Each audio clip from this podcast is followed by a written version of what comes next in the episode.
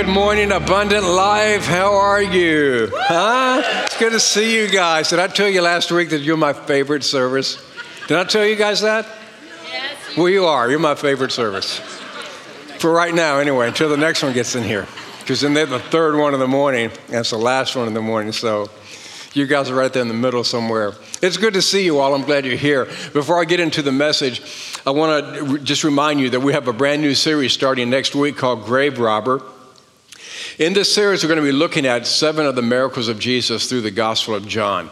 And this is going to be a really powerful series. And so I encourage you to be here. I encourage you to invite your friends to come and be with you. And I also encourage you to get into a life group. We have a life, uh, a link, uh, um, what do you call the thing? Life link set up outside under the portico where you drive up and let people off. And you'll find people out there that are leading life groups. And so they're there to help assist you to get into a life group. And so if you're not in a group yet, I just encourage you to, uh, uh, to jump into a group and hook up with those people, link up with them, and uh, get into a group this fall. We are continuing the series that we started four weeks ago now, today, that we called With. And in this series, I began the whole series by asking you a question How do you relate to God?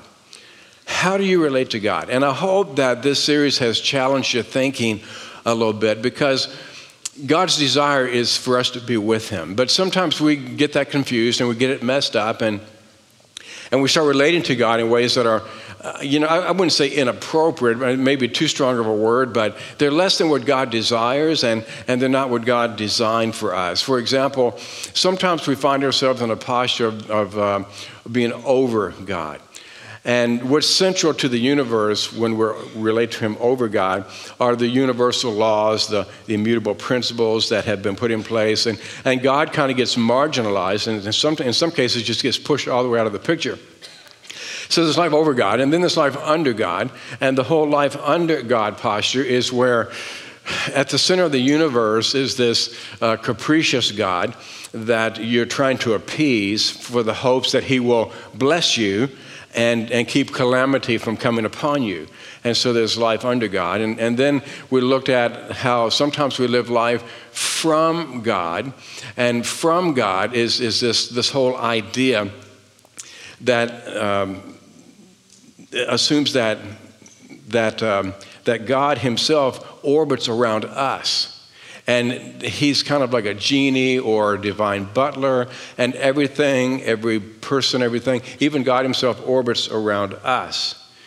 And then the last one, which was probably the, the most subtle of all of them, is life for God. And what's center at the universe is the mission of God.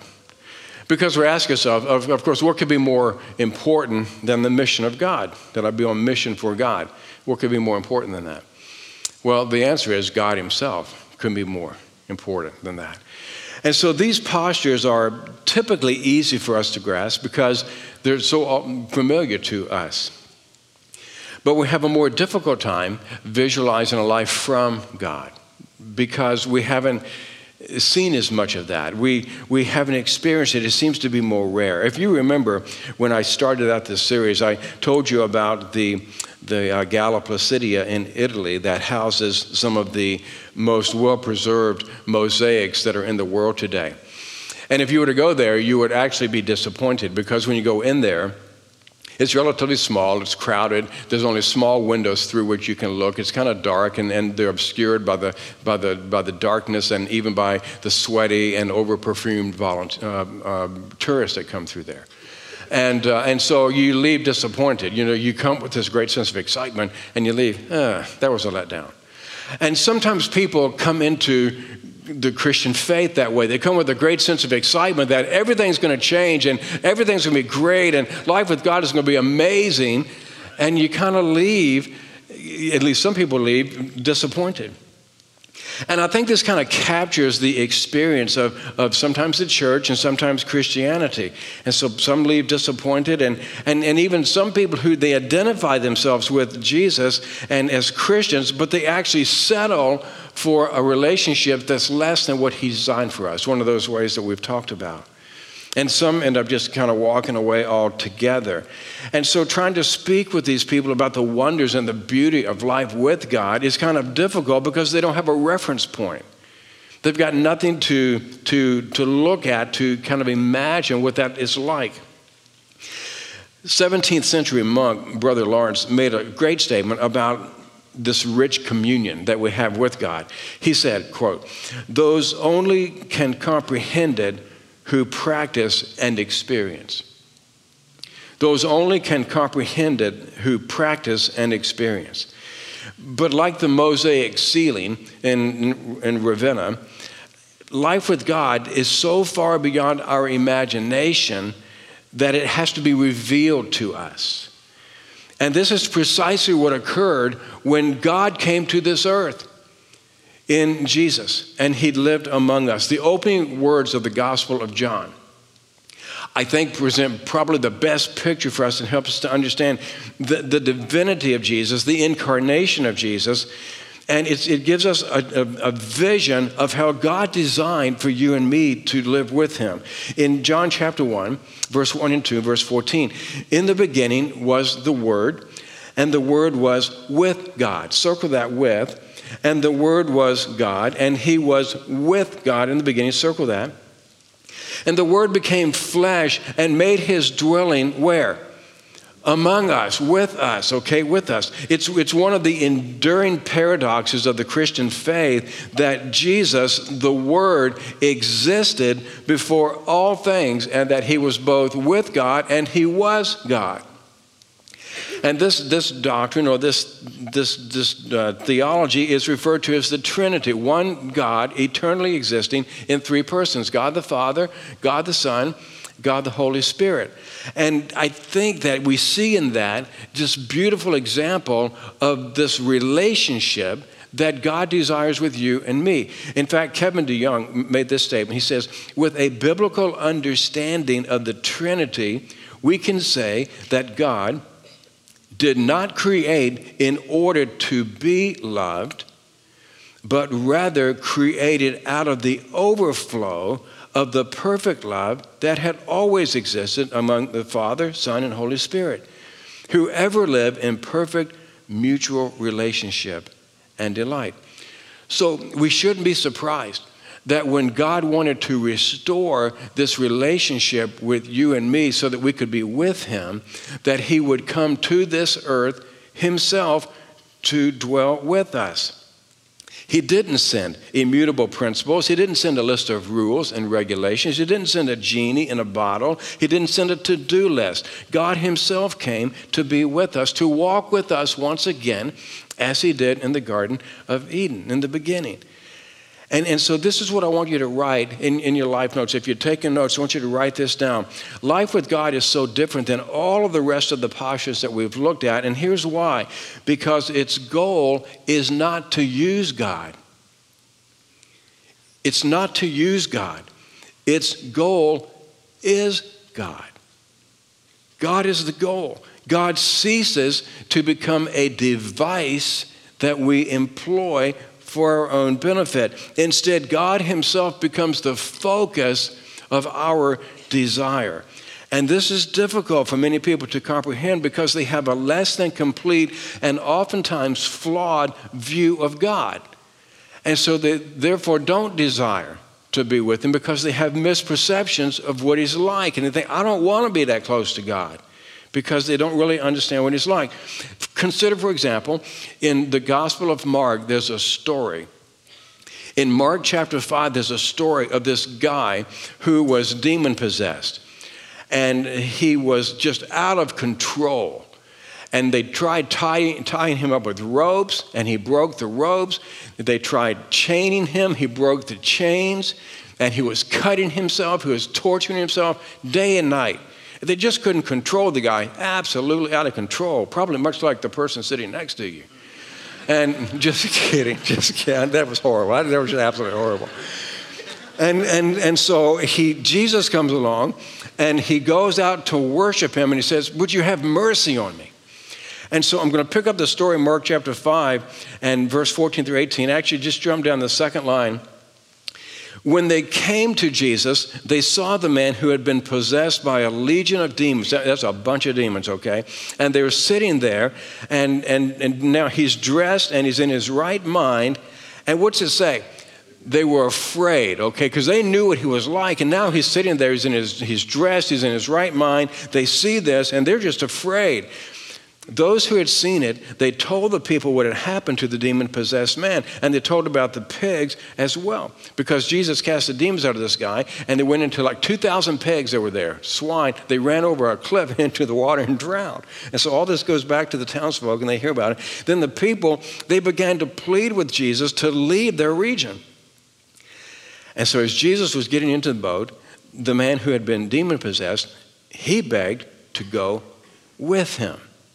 Now, the different responses to Jesus in this story are very revealing. The townspeople, all they saw was the power of Jesus and what he did, and they were afraid of that kind of power. I mean, they're thinking, somebody who has that much power, what could he possibly do to us?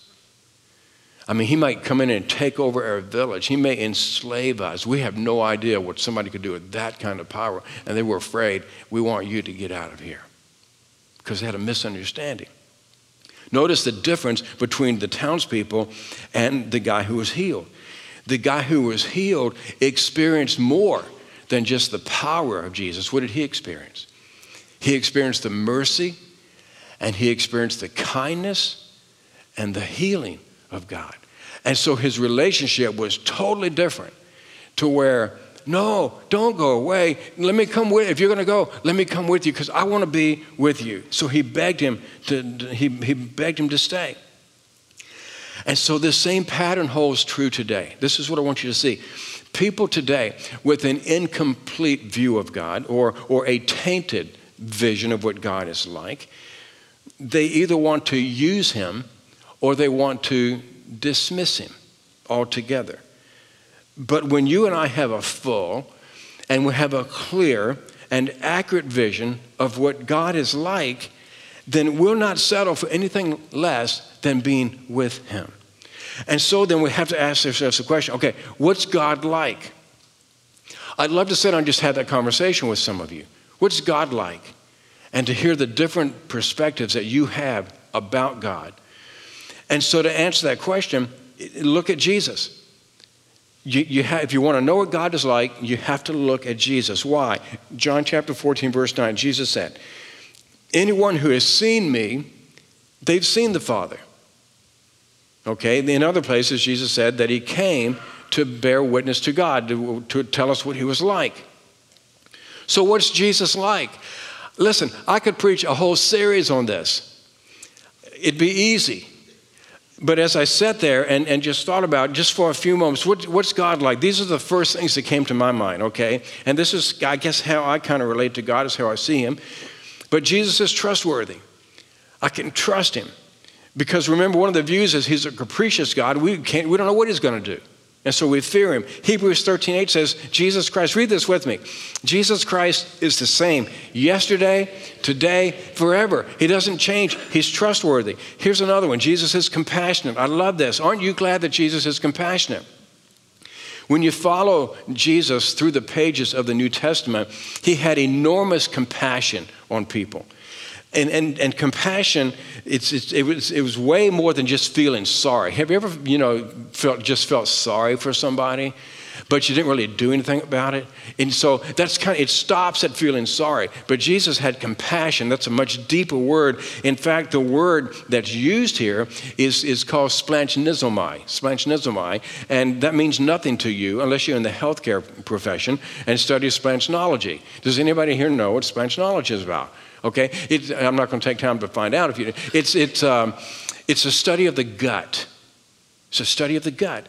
And so, what this means is when Jesus had compassion, what that means, and that's the word that's used, that he felt what that person was feeling. He had compassion, and he felt it so deeply that he felt it in his gut. For example, in, in Matthew 14 14, Jesus saw the huge crowd as he stepped from the boat and he looked at him and he had compassion. What it means is he, he, he literally felt the limp of the leper. He felt that pain. He felt the, He felt the loneliness of the woman at the well that, that nobody would have anything to do with her because she just was sleeping with everybody. And so she was actually very lonely. And but Jesus felt that loneliness. Jesus felt the he felt the pain of the woman who was caught in the act of adultery and they wanted to kill her and, and stone her. He, you know, he could sense and he could feel the pain she was feeling. You see, Jesus could feel all of that. Jesus feels what you feel today. When the doctor tells you the cancer's back, or when your spouse walks out on you, or, or when your kids disobey you and they kind of go off the deep end, they, Jesus feels that. I mean, Jesus is so in tune with you and, and how you are and what you're dealing with that in Psalm chapter 56, verse 8, it says, This is what the psalmist says, You've stored my tears in your bottle and counted each of them. I mean, Dave, this is how he pictures it that God has a bottle, has your name on it, and every time you cry over something, he keeps a record, he stores your tears in his bottle. I mean, nobody else knows you that well, right? And, and so that's the compassion that God has for you. And so I'm glad God's compassionate because I need his compassion. Jesus is forgiving. Again, he caught the woman. The woman was caught in the act of adultery. They want to stone her and kill her. And Jesus you know, bends down and starts writing in the, in the dirt. And then he comes to this conclusion in John chapter 8, verse 10. He stood up again and he said to the woman, Where are your accusers? Didn't even one of them condemn you? No, Lord, she said. And then Jesus says, Neither do I. Go and sin no more. And, and he, he, was, he had that kind of a forgiving heart. And so you wonder could God forgive you? Does God forgive you? God will forgive you, not just the first time, but every time. Not just for the little sins, but for the big ones. All of them, repeatedly, over and over. And so he's forgiving. Jesus is unconditional love. That's the next one that came. He's unconditional love in Luke chapter 15. Now, the tax collectors and sinners, they were all gathered around to hear Jesus, but the, Pharisees, the tax collectors and sinners, but the Pharisees and the teachers of the law, they were off muttering under their breath, as they were so good at doing, This man welcomes sinners and he eats with them. And Jesus was sending a very clear message that I accept the people you reject. I accept these people because I have an unconditional acceptance for people. And aren't you glad that, that God accepts you just the way you are? And so, if you want to know what's God like so that I can be with Him, that's just a glimpse of it. I could go on and go on and go on. So, what does it mean to, to relate to God from this posture of simply being with Him? Consider this consider a young man who recently acquires his driver's license. And he wants to start his newfound freedom out on the highway with a vintage Ford Mustang. Okay, well, you picked the car of your choice. And so, for this, this young man to, to gain this vision of such a life, he has to, he has to have this vision to where he treasures it more than anything else. Okay, I, I, that's my treasure. I want that more than anything else. But then he's got to be united to that Mustang. Okay, it's not enough just to envision, it's got to be united to it. In other words, it's got to be like in his driveway. And that means somebody could give him one, you know, he could go buy one, he could go steal one, but he's got to have one, okay, in his driveway. But it's not enough to envision it, and it's not enough just to have it sitting in the driveway. What else do you have to do? You have to drive it, you have to experience it. You have to get that thing out on the road and see what it'll do, and you, and you experience it. Okay, I know this is kind of a, a crude, simple analogy, but I think it helps us to understand our life with God. Okay, so I want you to write this down. Once we come to treasure God, once we come to treasure God and not merely use Him, we must unite with God and learn how to experience Him. Life with God entails all three of these the value of the kingdom of heaven, which Jesus oftentimes equated with his own presence, was spoken of in similar terms. Listen to this in Matthew 13. Jesus says, The kingdom of heaven is like a treasure that a man discovered hidden in a field. And in his excitement, he hid it again and he sold everything he owned to, uh, to get enough money to go buy the field. Again, the kingdom of heaven is like a merchant on the lookout for choice pearls. And when he discovers a pearl of great value, he sold everything he owned and he bought it. You see, this is the essence of what we've been talking about in this entire series. God ceases to become how we get our treasure, and he becomes our treasure. That's the essence of Christianity. Life with God first means treasuring Him above everything else, but that alone is not enough. It doesn't answer the question what does life with God look like? And, and so, a vision of God that causes us to treasure Him has to move on to the next thing, and that next component is uniting with God. The, the Bible doesn't speak about us possessing God like we would possess an item like a Mustang. Okay? You can't buy God. The Bible speaks of us being united with Him in relational terms. The Bible uses phrases like um, being reconciled with or united to Him. Those are relational terms that show the di- divine human relationship. But there's something that separates us from God. Does anybody know what that is? It's sin. It's sin. Okay. So thankfully, Jesus came not merely to be a beautiful representation of what God is like so we could ooh and ah him, you know, treasure him, but he also came to reconcile us so we could be united with him okay? That's 2 corinthians 5.18 says god reconciled us to himself through christ. That's why the cross is central to our faith. In 2 corinthians 5.21 God made him, Jesus, who never sinned, to be the offering for our sin so that we could be made right with God through Christ. You see, Jesus endured separation from his Father and the Holy Spirit in order to come to this earth and on the cross for us so that we could be with God. He came himself. Now, for a lot of you, you're really familiar with all that I'm talking about right now and this whole stuff about being united with, with God and all that stuff is pretty familiar to you. But in many churches and in many circles, the idea of being united with God and treasuring God is divorced from the notion of, of actually being with Him. And what I mean by that is, is this a lot of people come to faith in Jesus not because it's God they desire, it's because they want um, a ticket to heaven or a pass out of hell. And they really don't desire God. And when, when either of those is the case, that's when you start relating to God inappropriately and you think, God exists for me, as opposed to, I just want to be with Him.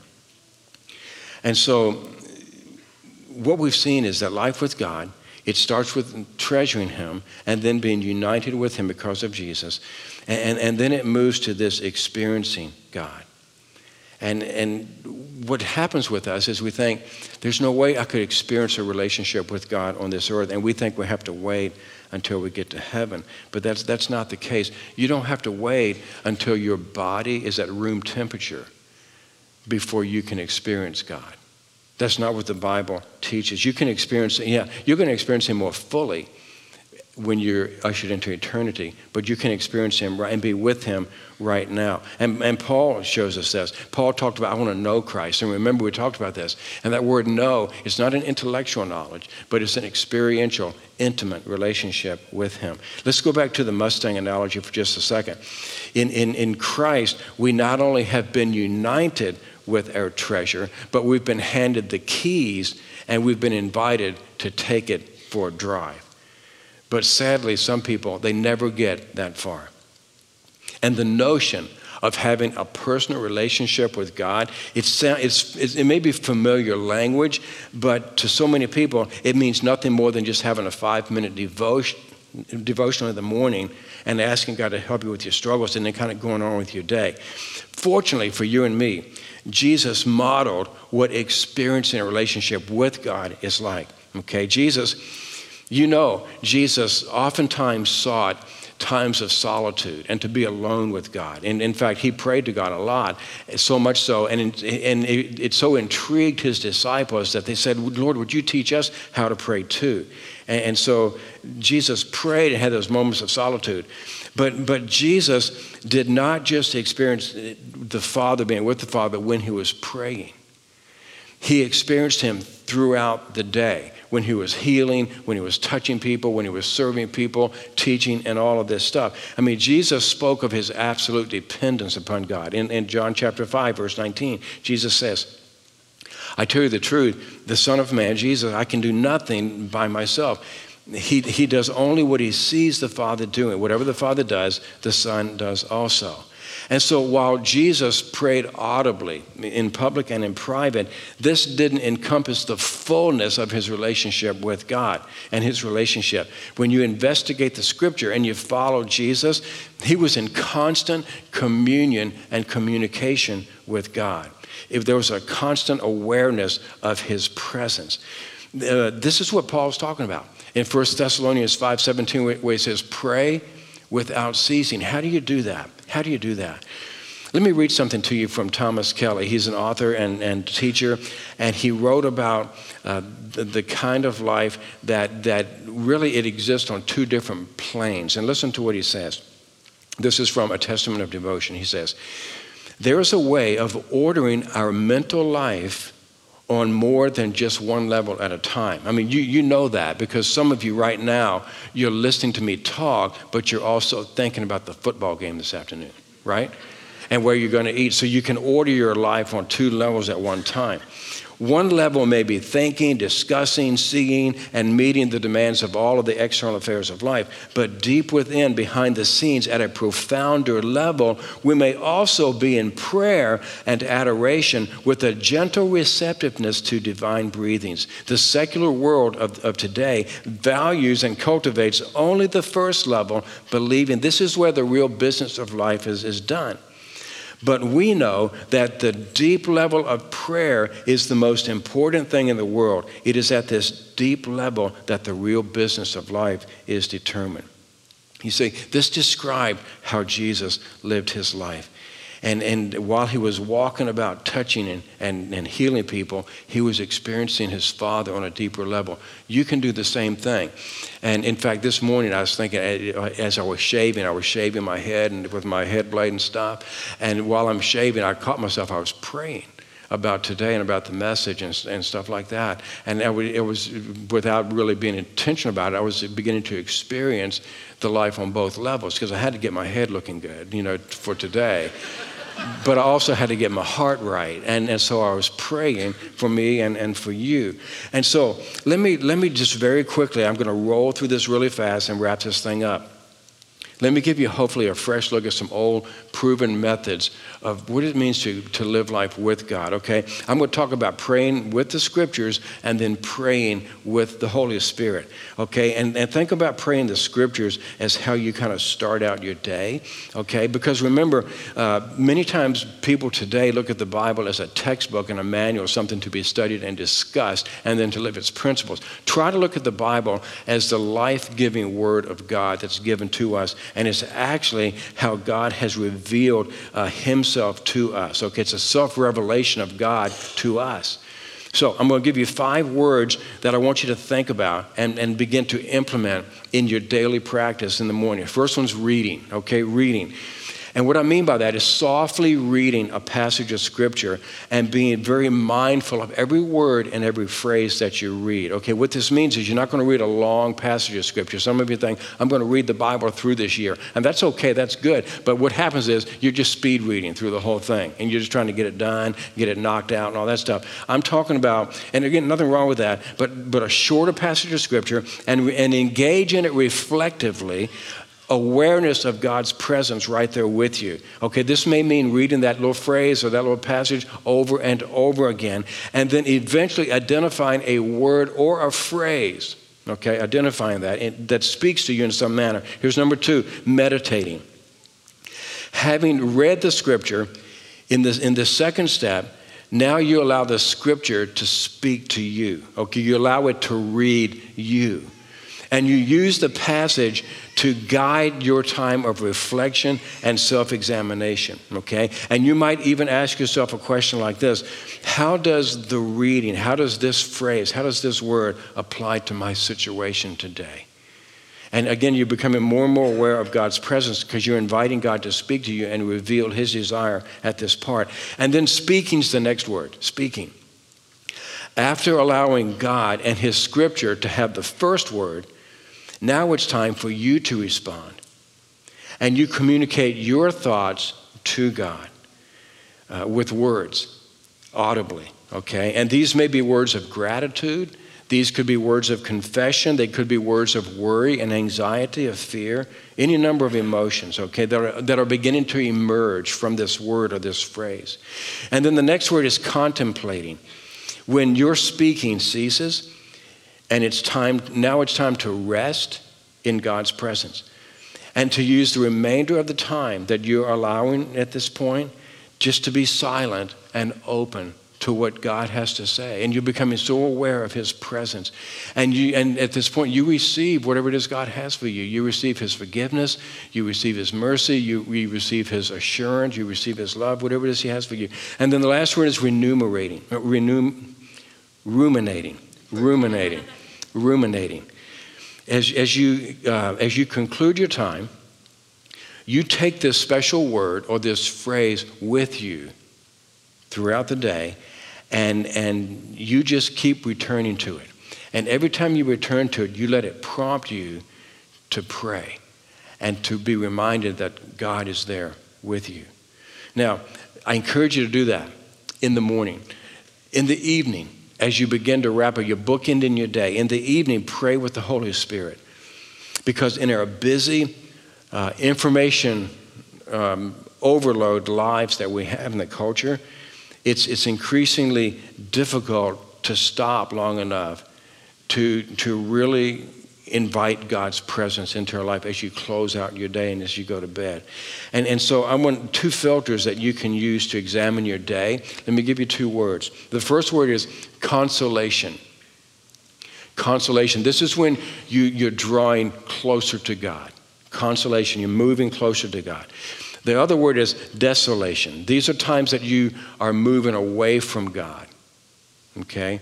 So, in times of consolation, you, are going to ask yourself, you, you're ready to go to bed, you're kind of thinking, you're reflecting. In time of consolation, ask yourself this question When today did I most, did I feel most touched by God's presence? When today did I feel most touched by God's presence? and you're reflecting back through the day and you're thinking, when did I sense and feel God's presence today? Uh, there's other questions, I, but, but you can figure some out, okay? Here's desolation. Here's another, here's a question. When today did I sense being drawn away from God? You'll know when you were drawn away from God. Now, the reason for examining yourself, it's not to think about what you could have done, what you should have done, or what you ought to have done. It's rather, this is a time just to be honest with yourself with the help of the Holy Spirit before God. And, and what's going to happen as you begin to bring your day to a close, it's going to prompt you to do some things. It may prompt you to confess sin, or it may uh, prompt you to move into a sense of overwhelming joy and thanksgiving but you're, you're recognizing God with you every day. You see, this is what, this is what happens. When, the more that you live in the realization that God is with you every single moment, this is what you can expect a life of faith and not control, a life of hope and not despair, a life of love and not fear. Let me close out with the, the story. In 1982, the Today Show scheduled an interview with Billy Graham.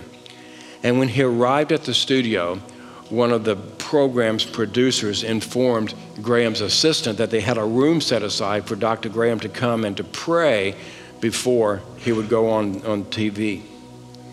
And so the assistant thanked the producer uh, for the gesture, but he told, he told him that Mr. Graham would not need the room. And the producer was a bit shocked that this world famous Christian leader would not want to pray before going on national TV. And so this is what Graham's assistant said Mr. Graham started praying when he got up this morning. He prayed while eating breakfast. He prayed on the way over in the car, and he'll probably be praying all the way through the interview. And what, what did Billy Graham understand? He understood this. He understood that life with God was not something that you put on hold until you die. It was something to be enjoyed in the present through constant communion with God. Living life on the visible level with all of the activities and responsibilities, but living life on a much deeper level in constant communion and constant fellowship with God. You see, what I'm saying is, it's not that complicated. It's not that complicated. We make it complicated. You make the choice. God, I'm, I'm going to acknowledge today and every moment you are with me. And you take time to pray the scriptures, and you take time to pray with the Holy Spirit. And you'll grow in increasing awareness of God being with you. You'll stop living in fear. You'll stop having to control. You'll stop living in anxiety because God is with you. I'm going to ask you if you'd bow your head, and as we close out today, some of you just need to pray, God, would you just help me to understand this? Would you help me, Lord, to understand what it means to live with you and quit trying to control you and quit just wanting stuff from you, but you, Lord, that you become my treasure. Nothing else, just you, Lord, become my treasure. And to learn to live life with you. And to know that everything else will be taken care of. Some of you here today, you've never given your heart to Jesus. You've never surrendered. You've never bowed your knee before Jesus and said, Jesus, forgive me of my sin. I need you. I want you to be my Savior and Lord. If that's you today, would you and that's your desire, would you pray with me this prayer? I'm going to ask you to pray it aloud, to repeat this after me. And if you've made the decision to follow Jesus, would you also join in? Father in heaven, today I thank you for Jesus. Jesus, thank you for coming to this earth and dying on the cross for me so I could spend eternity with the Father. With the Father. Today I humble myself before you. I ask you, Jesus, to forgive me of my sin and to be my Lord and Savior. I choose to follow you. I pray this in your name. Amen.